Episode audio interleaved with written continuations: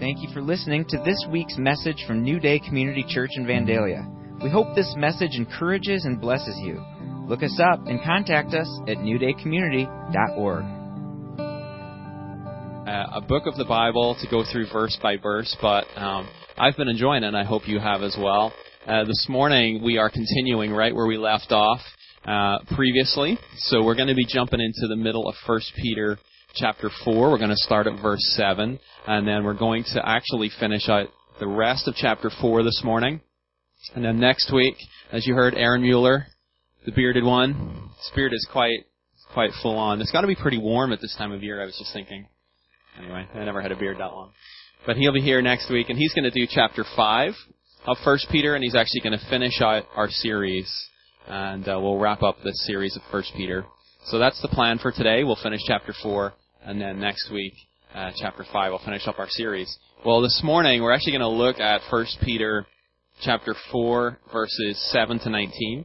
And we're going to look at it in two sections because there are two very distinct sections in chapter 4 that we need to look at this morning. So, first of all, we're going to look at this first part, which is uh, verses 7 through 11, and you can see that the verses are going to be on the screen. I'm just going to read that in one moment, and then uh, we'll go through those verses together. But one thing I want to say uh, as we start this morning, and as we've gone through First Peter, um, you may have thought, who is who is uh, you know what's the audience that P- Peter is writing to? Who are these people that Peter is writing to? And I want to just remind you of who Peter is writing to because it influences uh, how we're thinking about these verses this morning. So Peter is writing not just to one particular church. He's not writing to one particular person, one particular Christian. Peter is writing to a wide range of people. He's writing to Christians who are spread out over this wide geographical area. Christians who are located in all these different small church fellowships all over the region. So his advice is not just to one particular person. And he calls this wide group of people, he calls them exiles. He calls them exiles. He uses that term because they are kind of spread out and they're um, people who are no longer kind of at the center of society. They're people who are living kind of on the margins or the edges of society. These are people who uh, were once kind of accepted in the middle of society. They were um, doing a lot of different things and they were kind of with the in crowd, but because they have become Christians, because they have put their faith in the Lord Jesus, they are now on the edges of society. They're no longer kind of in the acceptable part of society, and they're right on the edge. He calls them exiles. So keep that in mind this morning as we go through these verses, because it's going to become important a little bit later on as we get into these verses. So let's read this morning, and let's start with uh, 1 Peter chapter 4 verse 7, and we're going to read verses 7 through 11 this morning. So beginning in verse 7, Peter writes, The end of all things is near. Therefore be alert and of sober mind, so that you may pray. Above all, love each other deeply because love covers over a multitude of sins. Offer hospitality to one another without grumbling. Each of you should use whatever gift you have received to serve others as faithful stewards of God's grace in its various forms. If anyone speaks, they should do so as one who speaks the very words of God. If anyone serves, they should do so with the strength that God provides, so that in all things God may be praised through Jesus Christ. To him be the glory and the power forever and ever. Amen. So this first section of 1 Peter chapter 4 that we're going to look at this morning uh, actually finishes uh, a theme that Peter has been talking about. And the theme that he's been talking about is how do we as Christians, how do we relate to other people? So how do we relate to other people? Well, in verses 1 through 6, Peter has been talking about um, how Christians should relate to other people who are outside of the church. So that's where we finished off last week, where, where Peter says in, in chapter 4, verses 1 to 6, you as a Christian, how should you relate to people who are outside of the church? How should you relate to people in your community? And he said, you used to live a lifestyle of sin where you were with, you were doing all those sinful practices in your, in the days before you became a Christian, you were doing all sorts of things and you were running around with those people and they, um, they now look at you as a Christian and they say, essentially they say, what's wrong with you? And instead of just accepting your new lifestyle as a Christian, they're actively speaking against you. They are actively against you because you're a Christian. So that's the backdrop for this, what we're looking at this morning. Where these believers that Peter is writing to have actively made a decision to follow Christ. And because they have made that decision to follow Christ, they are on the receiving end of abuse and scorn and shame from people in their community and people that they used to hang out with and people that they used to know. So that's the reality for the people who are receiving this. So that's kind of the backdrop. Well, Peter, in these verses that we've just read, 7 through 11, what he's talking about is more to do with how do we relate to each other within the church. So how do we relate to each other within the church? That's what he really wants to get at this morning. Now, the first thing that Peter says is the end of all things is near. In the New Testament, the writers of the New Testament had this, had this very clear sense that we were living in this end time. That Jesus Christ has won the victory on the cross, right? He's overcome sin and death and hell. And he has won a victory that he died on the cross, he was buried on the third day, he rose again, that he appeared to many of his followers, and that he ascended into heaven and promised to return. And so we are in this final age where we're waiting for the victory of Christ to be fully made known on the earth and that Christ will return one day. And we live in that final age, just as these first um, hearers and the first people to receive this letter from Peter. We live in that same time period. And the New Testament, there's a sense of urgency that because we live on this final stage, this end of the age, that we should have a certain way that we think and a certain way that we live. I don't know if you've ever felt this in your own life, but um, have you ever been at a stage of life where you can kind of sense that something is coming to an end? Where maybe it's a change in your job, where you just kind of know that the end is coming. Or maybe you can, maybe you've been in school and you sense, you know, going into my final year of school, I can just, an end is coming, a change is coming. Maybe it's in family circumstance where you just know something is happening you know, where maybe a kid is moving out of the house or something's going to happen where the end of one season is going to happen. Or maybe it's um, a medical diagnosis re- where you receive that diagnosis and you say, boy, the end, life as I've known it up to this point is going to change. There are multiple times in life where we kind of sense like one season is ending and you're not quite sure what's next. Well, in those times, often our minds become more sober our minds become more focused and we begin to pray a little bit more. Because as we realize that one season is ending, it kind of focuses our minds. And that's what Peter is saying in this first verse. He says, Be alert, of sober mind, so that you may pray. I don't know if you've ever been in that season where something is ending and you've prayed a little bit more consistently. You've prayed a little more precisely and you have really focused in and your mind becomes clearer where all those other distractions and things that no longer seem quite as important, and you're really focused on what's most important. That's the mindset that Peter says we should have as a church. That's the mindset Peter says we should have as a Christian. That in our culture, in our world, there's all sorts of crazy stuff going on, but we need to be sober and of clear mind so that we may pray. So that's the first thing uh, that Peter says to us this morning in these verses. In verse 8, he says, Above all, love each other deeply, because love covers over a multitude of sins. Have you heard this phrase before, or this verse before, that love covers a multitude of sins? Well, I was thinking about these, these words and thinking, well, what does it mean for us this morning? Well, Peter, remember, is talking about Christian community. This is like a family talk right here that Peter's having. He's saying, okay, we've already talked about how you relate to people outside of the church. This is how we relate inside the family. This is how we relate to each other as brothers and sisters in Christ inside the church. So what does it mean that love covers a multitude of sins? Well, we often think of our sin as something that's personal to us, where maybe you sin and you feel the conviction of the Holy Spirit and you, you know you need to repent. Um, but sin also affects the church body as a whole. Sin also affects us as a community. It also affects the, the church as we come in and as we worship each other. Worship with each other. so, as we come in and as we, as we are in community, as we're worshiping, there's this thing of sin that can affect how we relate to each other, right? Gets in the way. Where we get offended with each other. We, you know, somebody does something and you get angry and bitterness. You know, there's just things that happen, right? When you're in community.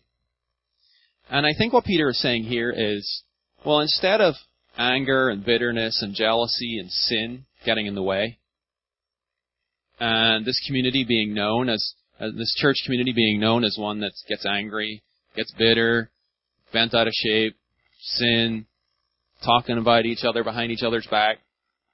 Instead, he said, this community should be marked and should be known as a community of love.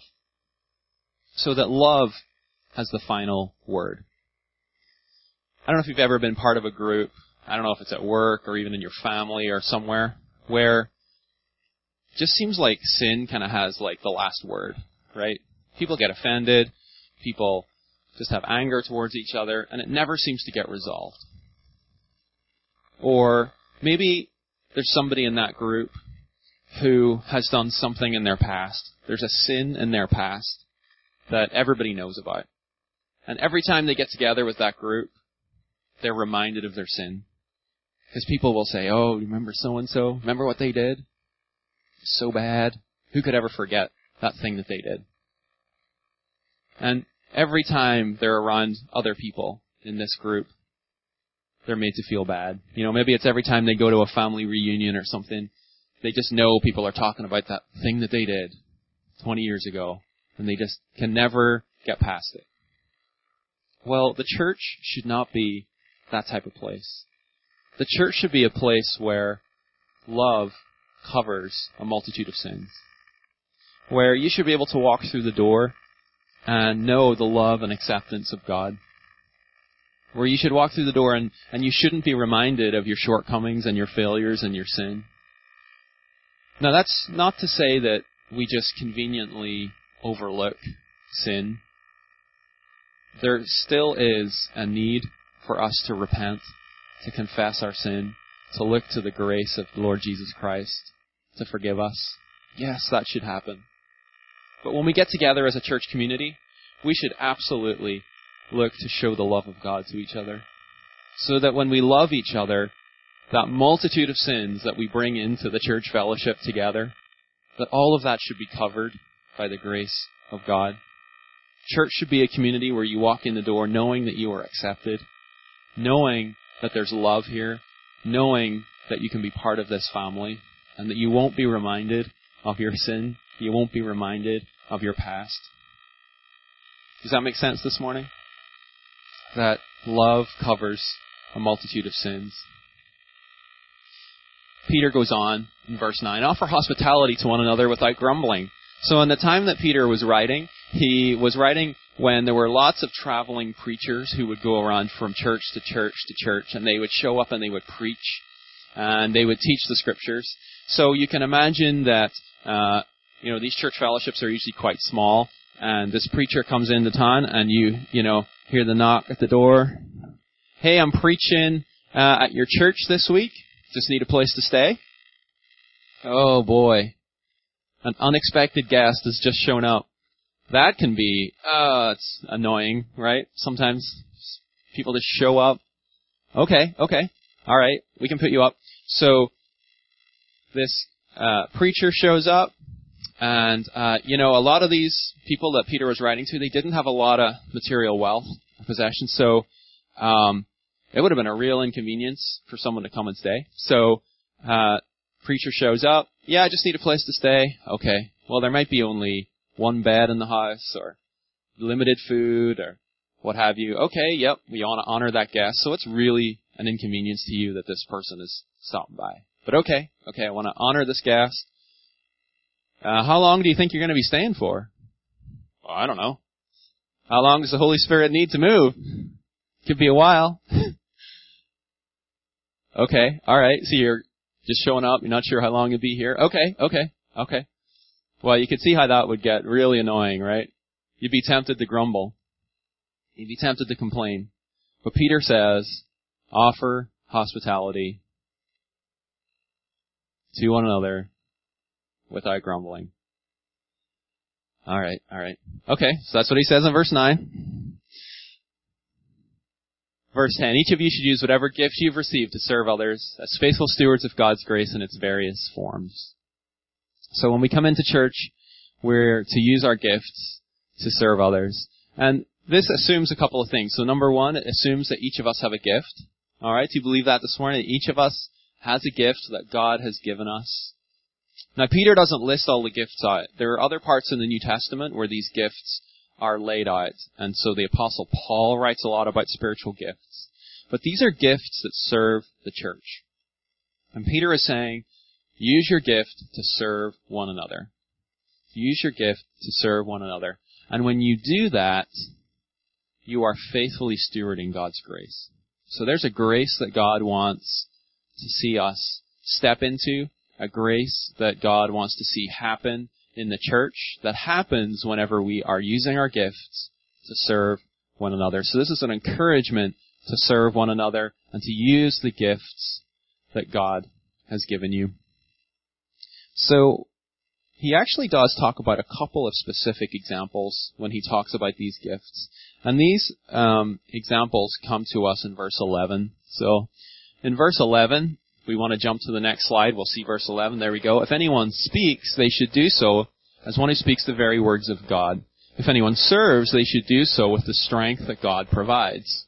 So in all things, God may be praised. We'll stop it right there. So he uses two examples of ways that we can use our gifts to encourage each other in the church. So he says, if anyone speaks, they should do so as one who speaks the very word of God. So, what is Peter talking about here? Uh, is Peter saying that every time you open your mouth and you say hello to someone, that you are saying the very words of God? Well, not exactly. Peter here is using a particular word in the original language for the word speaks. And that word refers to whenever you say something that comes with authority. So, what Peter is saying is there are times when you gather together as a church that you speak the words of God and those words come with a certain authority. Where you are sharing the word of God with each other. And the underlying message here is that there's a lot of encouragement and comfort and strength that we can share among each other as we share the Word of God with each other. Now at New Day we do this in various ways. You can share scripture with each other, but we also have the prayer ministry, we have the prophetic ministry, we have words of encouragement that we can share with each other. During worship we have words that are spoken. So we have lots of ways built into New Day, into the structure of the church, in order for us to live out this passage of scripture, to live out this verse, where we share and we speak the words of God. And I don't know if you've ever had a prophetic word spoken over you, or if you've received a word of encouragement, or received a scripture from someone that was just the very thing you needed to hear in that moment. that's what Peter's talking about right here. That we would share those things with each other, that we would look for ways to share the Word of God with each other. Because when we do, it creates community and it creates connection with each other, but also affirms and strengthens our relationship with God. He also then says in verse 11, if anyone serves, should do so with the strength God provides. I don't know if you've ever been asked to serve at church or you've thought about serving at church and you thought, oh, I don't know if I could actually do that. I'm not sure if I have what it takes to serve in whatever form of ministry. But Peter says here, there's a strength that God provides for you to serve. And so, there's a strength that you can tap into, there's a strength that you can draw upon as you serve in the church. And Peter encourages us to look to that source of strength. And then Peter gets really excited. Look at these words at the end where he says, God be praised through Jesus Christ. To him be the glory and the power forever and ever. Amen. He's excited. He's excited because he's talking about church. He's excited. He's talking about the community. He's talking about the way that Christians should live in community with each other. So this last part is actually a prayer. So we're going to pause for a moment and we're going to follow the flow of Scripture and we're going to pray for a second. So I know it's a little different. We're going to pray in the middle of the sermon, but we're going to follow what Peter writes. Peter is excited to be talking about community, excited to talk about the church. So let's close out verse 11 and let's pray for just one moment and then we'll jump into the next part. So let's pray. Father God, we thank you so much for this passage of scripture that shares how we should live together in community. Help us, God, to be a church that loves one another, that serves one another, that's hospitable to one another, that speaks your words of truth to one another to encourage and draw us closer together as a community and closer to you. Father, help us to be of sober mind and to pray and to know what it is to live before you as a faithful church community. In your name we pray. Amen. Alright, so that finishes part one for this morning. And we're just gonna read verses 12 to 19. And uh, I'm just gonna highlight really the main theme of these verses. And uh, let's, let's look at these together. It starts off, Dear friends, do not be surprised at the fiery ordeal that has come on you to test you, as though something strange were happening to you. But rejoice inasmuch as you participate in the sufferings of Christ, so that you may be overjoyed when his glory is revealed. If you are insulted because of the name of Christ, you are blessed, for the Spirit of glory and of God rests on you. If you suffer, it should not be as a murderer or a thief or any other kind of criminal or even as a meddler. However, if you suffer as a Christian, do not be ashamed, but praise God that you bear that name. For it is time for judgment to begin with God's household. And if it begins with us, what will the outcome be for those who do not obey the gospel of God? And if it is hard for the righteous to be saved, what will become of the ungodly and the sinner? That's a quote from Proverbs, verse 18. Uh, verse 19 to finish. So then, those who suffer according to God's will, should commit themselves to their faithful Creator and continue to do good. Alright, so one of the things that happens when you decide to preach through an entire book of the Bible is that sometimes you come across passages that you might not otherwise normally read. So I don't know if you've read this passage very much before, or if you're familiar with it.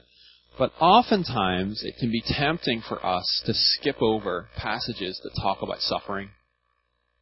Um, there are a lot of Christians, though, in the world who live in various cultures and societies who do suffer for their faith and suffer quite extreme hardship. And these verses right here would have tremendous meaning and comfort for them. So for us, uh, we we don't really suffer to the degree that many people in the world suffer for their faith. And we also aren't suffering to the degree that Peter is addressing in this passage. So there is going to be a little bit of work that we need to do to really understand this passage because culturally we're just very disconnected from the reality Peter's addressing in these verses. But I think we can still learn something from it together. So the big picture from this section of scripture is that uh, there's suffering that can be for God's glory. There's suffering that can be for God's glory. Now that's kind of a stretch for us. We don't normally think this way. But um, normally when we suffer in some in some way, we normally will pray and ask God to take it away, to make the suffering stop. We'll say, "Please God, make the suffering stop. I don't like suffering. Please make it stop." But Peter instead is saying that there's a suffering that comes that can lead to God's glory. So suffering can lead to glory. Okay? So that's a little different. We don't normally think that way. There are a couple of examples I thought of in our culture that do put these two ideas together of suffering and glory, and I think we can use it as a starting point this morning. So I don't know if you listen to sports radio at all. Anybody listen to sports radio? I listen to some of that when I'm driving. Well, sports radio people will talk about athletes all the time. Individual, they'll talk about teams, they talk about athletes. And one of the things that they like to talk about is how much training and suffering athletes go through in order to become really good at what they do. So, you know, think of an example like LeBron James, you know, best basketball player right now. And you know, if they interview LeBron James, they say, uh, you know, how much, you know, how do you become as good? You know, how do you reach the pinnacle of your sport? How do you become this good? Well, you can imagine if he said, well, you know, I don't have to train. I just show up. You know, just tell me what time the game starts. I'll be there a few minutes early. You know, I'll get changed and I'll just run out onto the court. You can imagine what our response would be, right? We'd say, what? You just show up and play? That doesn't sound right. No, no, no. We want to know that you go into the gym at 5 o'clock every morning, that you've got to lift weights, that you've got to train with your teammates, that you suffer to become as good as you become, right? We kind of want to hear that there's some hard work and that there's some suffering involved, you know? We want to know that when we're we're sleeping in some mornings that LeBron James is up early trying to become a better basketball player, right? That's what we want to hear. Have you ever had a friend train for a marathon or for a run or something? There's a bunch of people that run up at New Day in Kalamazoo.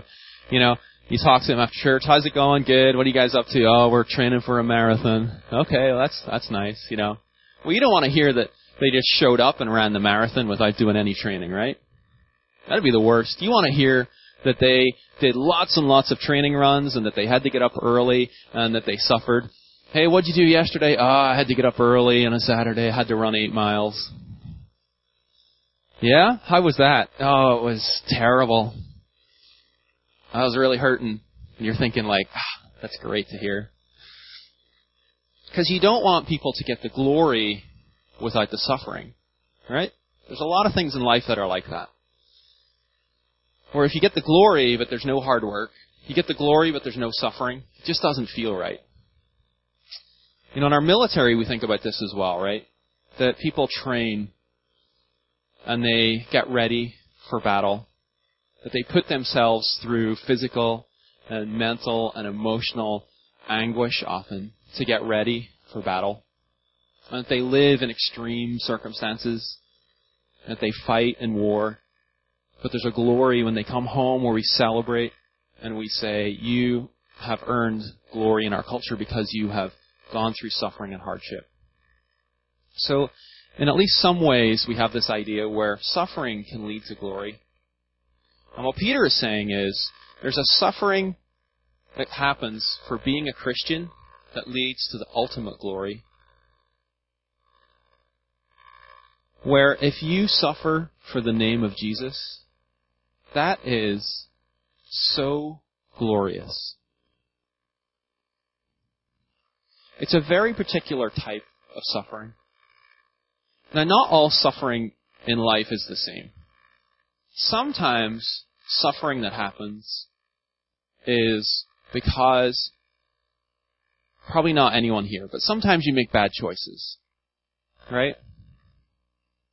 And suffering is just like Okay, a predictable result of what what you decide to do.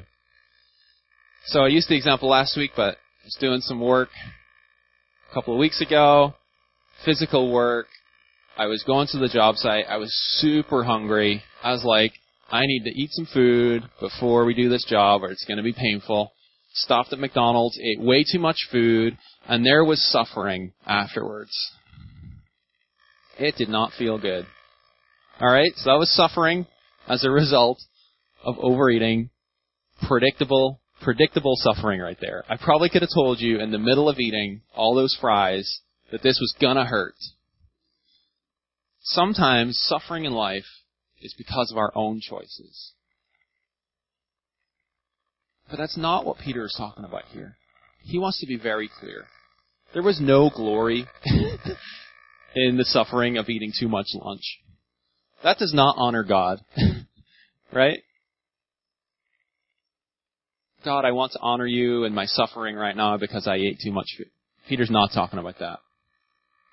He's talking about a very precise thing that's happening, which is that because you are a Christian, because you bear the name of Jesus Christ, because you and Christ are one, because you are so united with Jesus, in your identity that you draw shame and you draw scorn and you draw ridicule from people in this world who have no love for Jesus, that you draw a certain amount of suffering. And he said it's that type of suffering that is for God's glory. Verse 13, you can see it on the screen. You can see, but rejoice in as much as you participate in the sufferings of Jesus, so you may be overjoyed when his glory is revealed. When there is suffering for the name of Christ, the we get the glory that goes along with the name of Jesus. And it's actually Jesus who does the majority of the suffering. I don't know if you can see that in verse 13, but he said, We participate in the sufferings of Christ. Who suffers in this verse? It's actually Jesus who suffers. Jesus, I don't know if you think, thought about this much, but Jesus' suffering did not end on the cross. But Jesus continues to suffer when his name is not worshipped. When people speak ridicule against the name of Jesus, when they take his name in vain, when they curse his name, when they live their lives cursing Jesus and turning their back on him, he's grieved by that.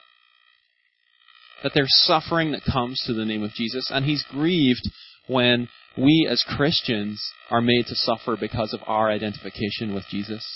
That when people speak against you because you are a Christian, when people say you're a Christian and you are this way and that way, and we hate you and we're going to persecute you, Jesus is grieved when that happens. And so, because we are so united with Christ, there's actually comfort that comes when we're made to suffer for the name of Jesus. It says right there in verse 14, if you are insulted because of the name of Jesus, you are blessed, for the Spirit of glory and of God rests on you. So there are very, I don't know if you ever read stories of Christians around the world who have faced persecution, faced just unimaginable hardship because they are Christians, for no other reason. But because they are Christians, people have attacked them, driven them from their home, fled their country. There are people, Christians I've met from different countries in Grand Rapids through work. There are Christians living in Grand Rapids who have been driven from their home country and will never be able to return to that home country, will never see their family, will never see their home village simply because they're Christian and they're here building a new life.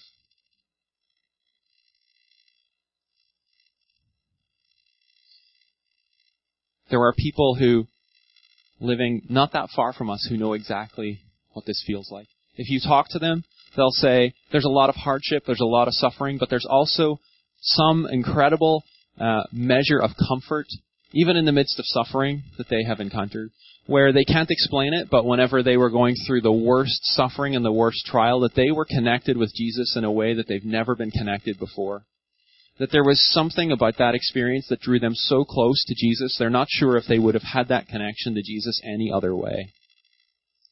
And I think it has to do with this verse 14, for the Spirit of glory and of God rests on you, even in the midst of trial, even in the midst of suffering. And what Peter is saying is, we should look to the glory of God. We should know that there is a comfort and a measure of hope that comes because of the Holy Spirit, because of God our Father, even in the midst of suffering. So what Peter is saying is we should reframe and think again about the word suffering because there is a suffering that can lead to glory. There is a suffering that we can endure.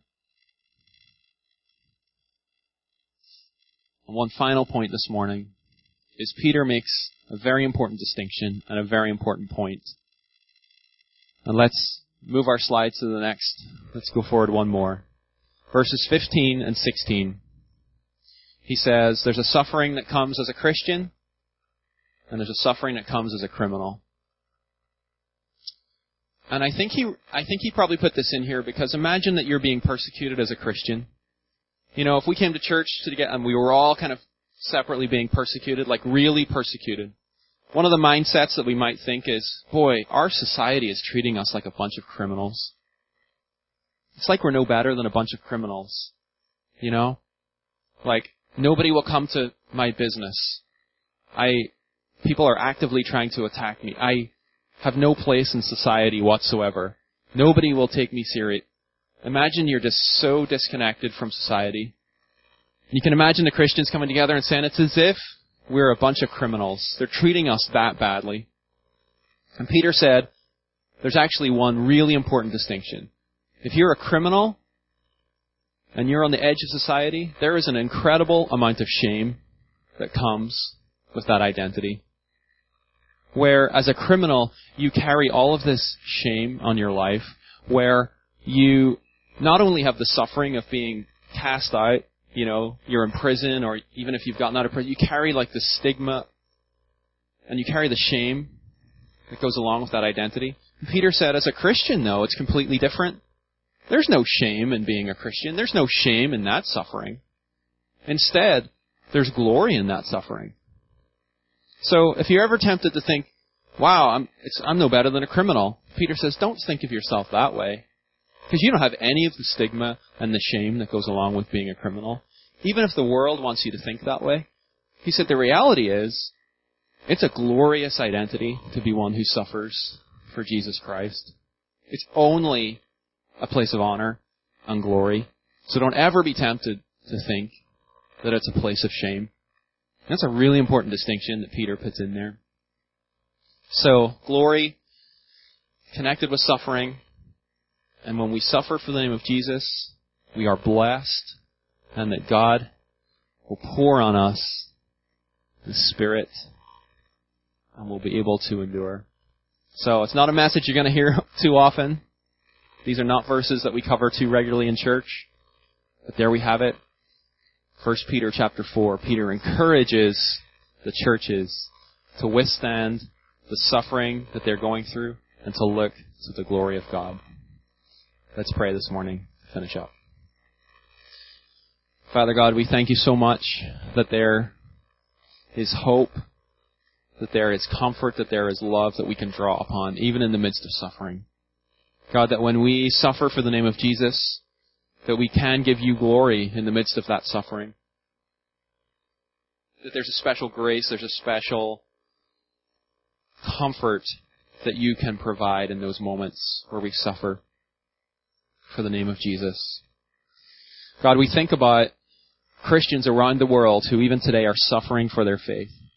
Christians who are unsure of their physical safety, unsure if they can even stay in their home countries. Christians who are suffering for the faith. God, we pray that you would strengthen them.